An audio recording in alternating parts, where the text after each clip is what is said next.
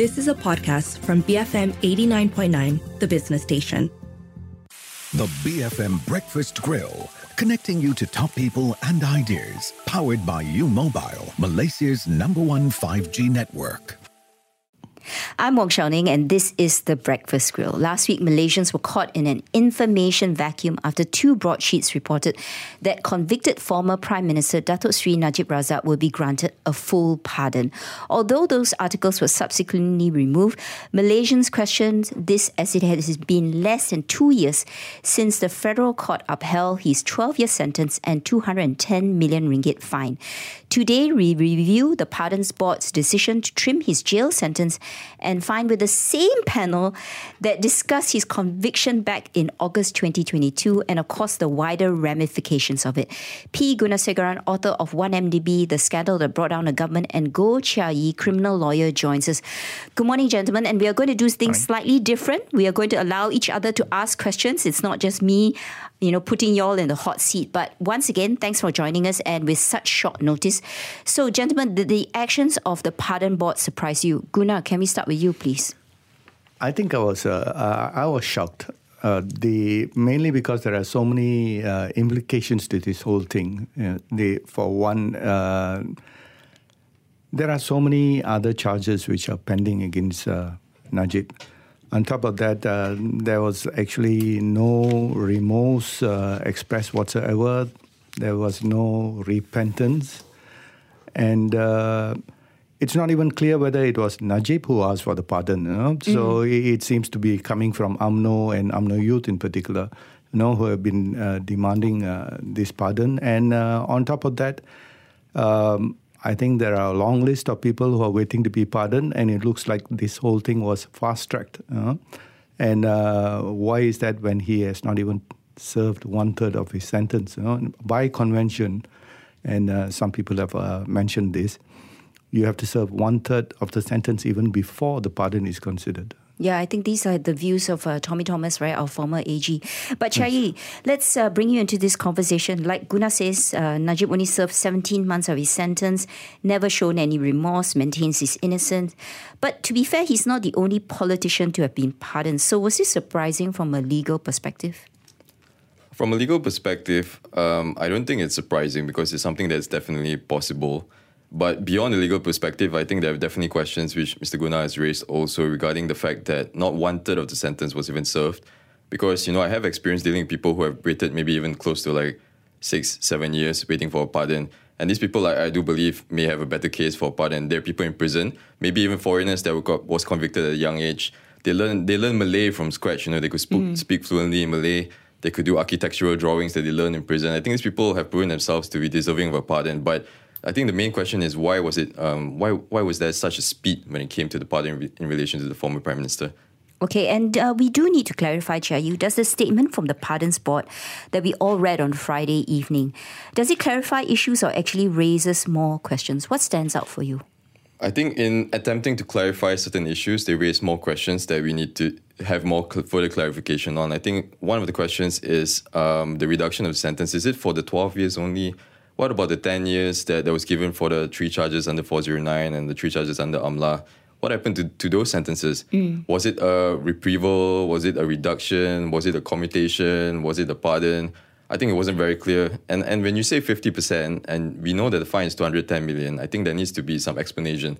You know, it's now only 50 million, right? 50 million. So I, I find that surprising because that seems to be you know, a quarter of, of the fine that he's supposed to be paid. So has he paid some? You know, has, has that is there a reduction from that? I think that uh, the Pardons Board needs to clarify on it, especially in relation to the release date that has been mentioned in the statement that's, that's given as well. And the other thing that's I think at the back of my mind also is that the statement is that if he doesn't pay, he then gets to serve another year in jail. So let's say he doesn't pay at all. Does it mean that the fine is eventually completely waived? How does the system work? Well, usually if uh, they don't pay the fine, it will be counted into the sentence. So there is no uh, specific time period that they have to pay the fine. If they don't pay it before the completion of their current imprisonment sentence, then there will be add-on of a one year. If in the middle of the one year he does pay the fine, then he'll be released. And when do we know he actually comes out of jail? Right, I think that's well, the thing the, at, our, at the back of our minds yeah. too. The the pardons board uh, uh, mentioned the particular date, which was uh, in August 2028, but that again raises other questions you know, uh, what happens to parole, you know, if it is given. So, uh, will the reduced sentence be be also uh, valid for parole? You know, will it be eligible for parole? So that's not a question which is answered. But the legal opinion is that you can get a one third remission for good behavior on the reduced sentence as well, which means he could be out by August 2026, and that's been widely reported. So these kind of issues have not been settled. And Okay. if he comes out in August 2026, and if he receives a full pardon in the meantime, and assuming that all his other charges are dropped, then he can actually take part in elections in the next elections in uh, 2027, 28. uh. Okay, I was going to come to that in the second half of the breakfast crew. You jumped the gun slightly, Guna, but we will come back to that. Uh, but Shahid, Najib has Najib's team has said that they will appeal this and ask for full pardon. I think that's what I've been reading in the press from their side. They're even asking for televised debates on this issue. Does he have grounds for this? Well, the funny thing here is, although the arguments about the fact that we can't challenge, not fact, maybe it's slightly disputed, about the challenge to the prerogative powers of the Agong goes both ways. So if we cannot Yep. ask for it to be uh, retracted, they, they probably could not ask for a f- like a, a full pardon or a free pardon, because in fact the case laws we have are from people who did not get the pardon, wishing to mandate the pardons board to give them that pardon. So I would say the case law is in fact against them, rather than um, in support of whatever they're trying to achieve. And I want to be clear about this, right? What is the um, the, the pardons board role? It's not their job to determine a question of guilt or innocence, right? Is th- is that the point? No, that's the role of the judiciary. The pardons board is uh, their role is more of a, that of mercy. So it's of course the Agong's prerogative for mercy. So whether he feels that you deserve to be uh, forgiven in a way lah, for what you've So committed. it doesn't detract one tiny bit from the fact that uh, Dato Sri Najib has been convicted by the highest court in the land of this crime, this SRC case. I think that's something that we always have to bear in mind, right? I think that's something that we can't take away. But you know, almost immediately, our prime minister said in an interview with international press that the decision was made by the Pardons Board, which of course consists of our newly appointed FT Minister, Zaliha Mustafa, who then claimed collective responsibility. Are their claims valid? It's like, you know, this has nothing to do with me. What do you think, Guna? So I, I think the, uh, the it's curious that uh, that the cabinet reshuffle included a change in the federal territories minister. Very, Uh, previously, yeah. It was the it came under the prime minister's department, so it would have been uh, PM Anwar who would have been on the uh, pardons board instead of the federal territories minister. So, but the appointment of the federal territories minister changed that. So the the thing is, I mean, the, the, the question to ask is uh, on what basis has the pardons board actually come to its decision, and that's not clear at all. You know, so as as, as I mentioned just now, uh, Najib has. Uh, uh, has uh, expressed no remorse or repentance and things like that. And there, more importantly, the thing which is unprecedented, I think, uh, is that he has got a number of other charges, Yeah. you know, facing him. uh. Yeah, so Guna, can you help us remem- remember what are those charges? Because I think they're all together, what, at least three? We still got the one MDB, four counts of abuse of power. We've got CBT, International Petroleum. Then we also had, I think, one MDB, audit tampering, but that has, of course, been uh, Audit tampering was uh, dismissed. dismissed, right? Yeah. What So there are 25 charges involving 2.3 billion. Um, this is this is in relation to the funds that came into his account, and then six criminal breach of trust cases involving 6.6 billion. This is the one that involves a, a complicated uh, guarantee by the International Petroleum Investment Corporation of Abu Dhabi. yeah, these are And- CBT charges, Yeah. right? So, and then the money laundering involving 27 billion. These are all very serious charges. And uh, many in the legal fraternity, uh, including former AG Tommy Thomas, thinks that he will be convicted on these charges. So, what uh, uh, in this case, the pardon is rather premature. Yeah, which, uh, Chai, then what impact will this pardon board's decision have on his other cases? Is there even the possibility that the Attorney General will withdraw these charges in the first place? Yeah, just, just to add on a quick one to what uh, Mr. Guna said also, the Attorney General is supposed to give a written opinion to the Pardons Board. So actually, the written opinion of the Attorney General should be considered as well. What this written opinion is, we aren't so sure. So the Attorney General is actually a very key figure here. Okay, when we look at the case of Zahid's case, when defense was called at the tail end of defense, suddenly there was a decision to withdraw the case. This decision can only come from the prosecution, from the AG themselves.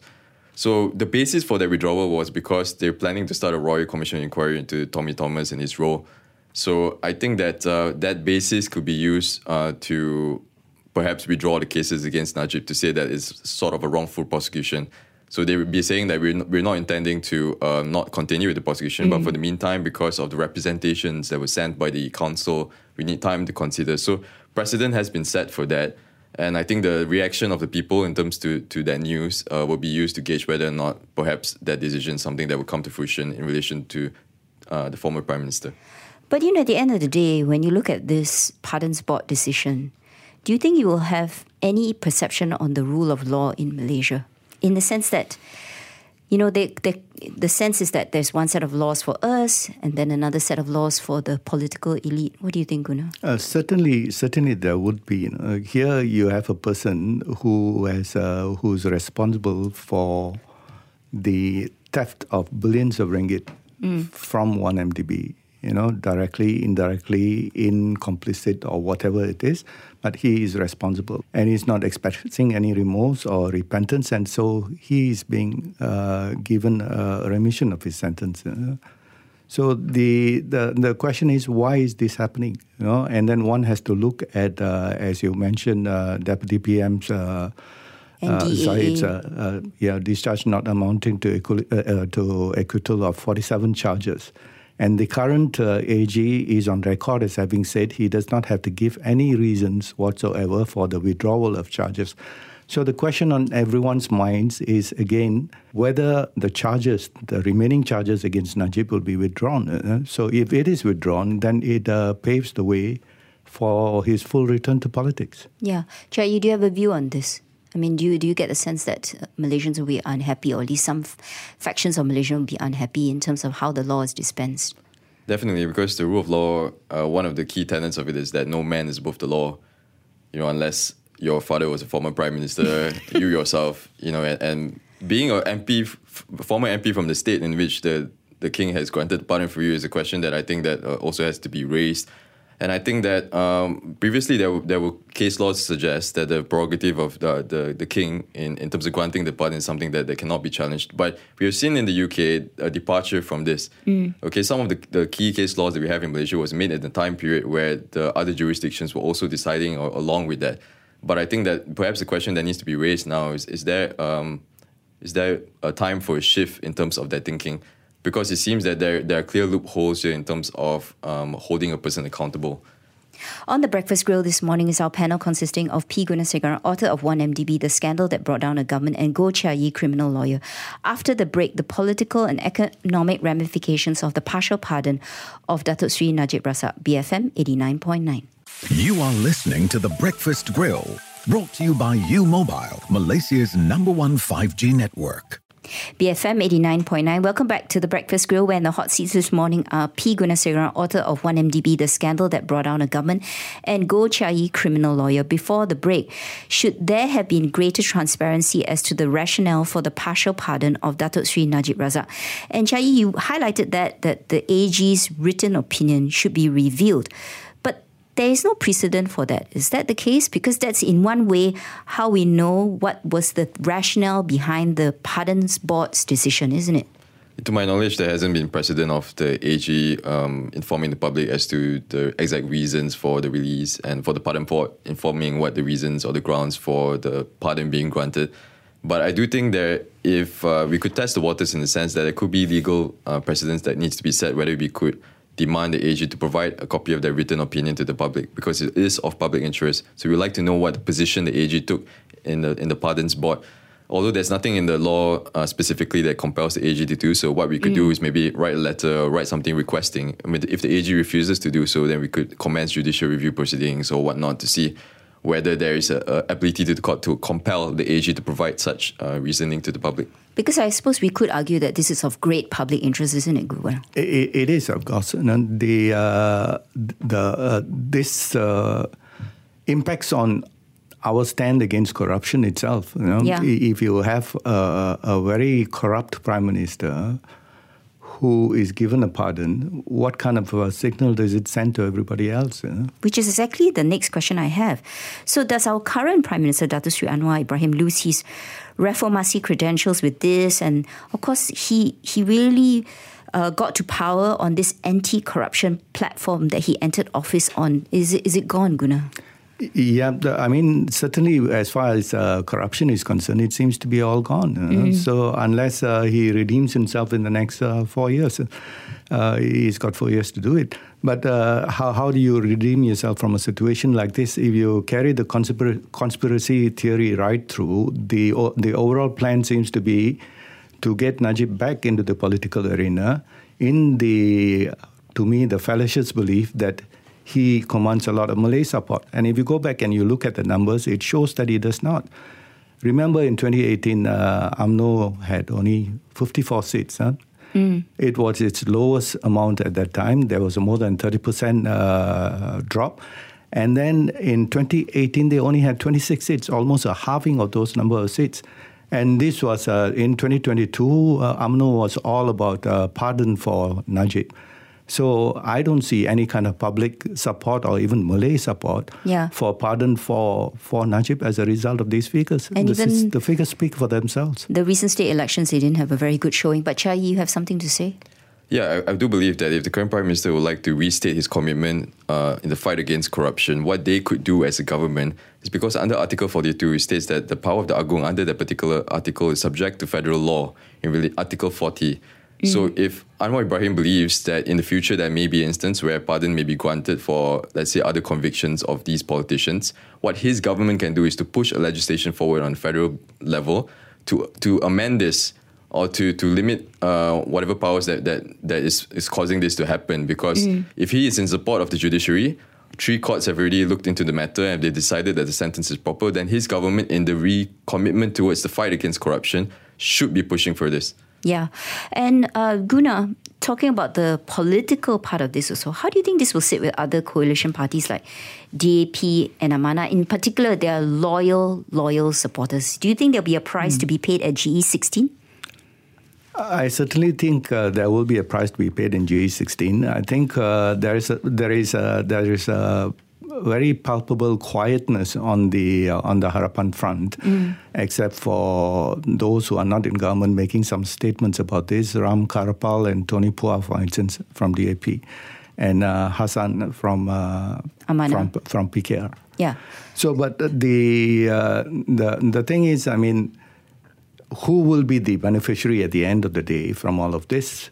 I think uh, if if given the status quo currently, it will be PAS, of course, you know, who, uh, who has uh, seen a huge uh, swing awards, uh, t- towards them in the 2022 elections.